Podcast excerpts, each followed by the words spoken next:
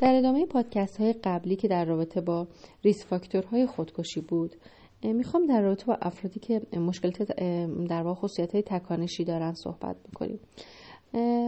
افرادی که ویژگی های تکانشی دارن یعنی واکنش های ناگهانی نشون میدن خشم ناگهانی برخورد های ناگهانی این آدم ها مثلا دعواشون میشه حالشون بد میشه. ممکنه نگاه می‌کنیم ناگهانی میره چاقو برمیداره. ناگهانی پشت فرمون یک رفتارهای خطرناک انجام میده.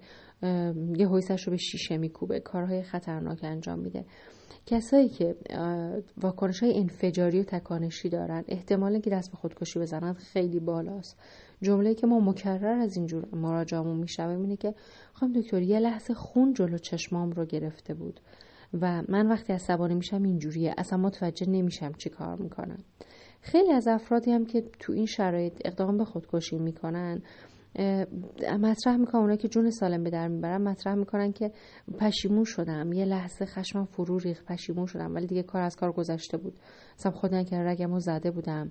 قرص خورده بودم. خیلی پشیمون بودم. با همه وجود می‌خواستم که این اتفاق جلوش رو بگیرم. ولی دیگه اتفاق بود که افتاده بود. حالا اونهایی که به بیمارستان می‌رسن سالم میمونن. خیلی اوقات بعدا که برای مشاوره اقدام می‌کنن همکاری می‌کنن. میگن می‌خوام خوب بشم. چون خیلی لحظات وحشتناکی رو تجربه کردم. پس اگر کسی رو در اطرافیانتون دارید که رفتارهای تکانشی داره واکنش های انفجاری داره صد درصد سریعتر برای درمانش اقدام بکنید. چون این افراد احتمال اینکه توی یه لحظه مثل جنون بهشون دست بده و کارهای خطرناک بکنن خیلی خیلی بالاست. نکاتی که خیلی مهمه در رابطه با این افراد اینه که تهدیدشون نکنید که منم فلان کارو می‌کنم منم اصلا سرمو میکوبم دیوار منم خودم می‌زنم. خیلی شرایط رو بدتر می‌کنه.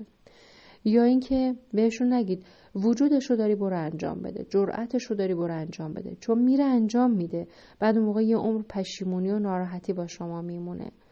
و طولانی مدت این افراد رو تنها نذارید. تو موقعیت خطر قرار ندیدش.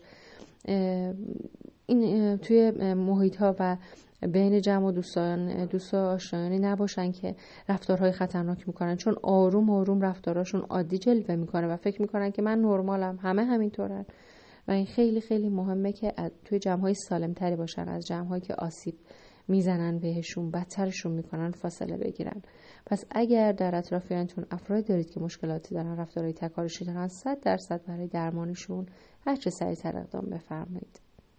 ممنون که کنارم هستید. ممنون که کانال رو به دوستان آشنایانتون معرفی می‌کنید. موفق باشید.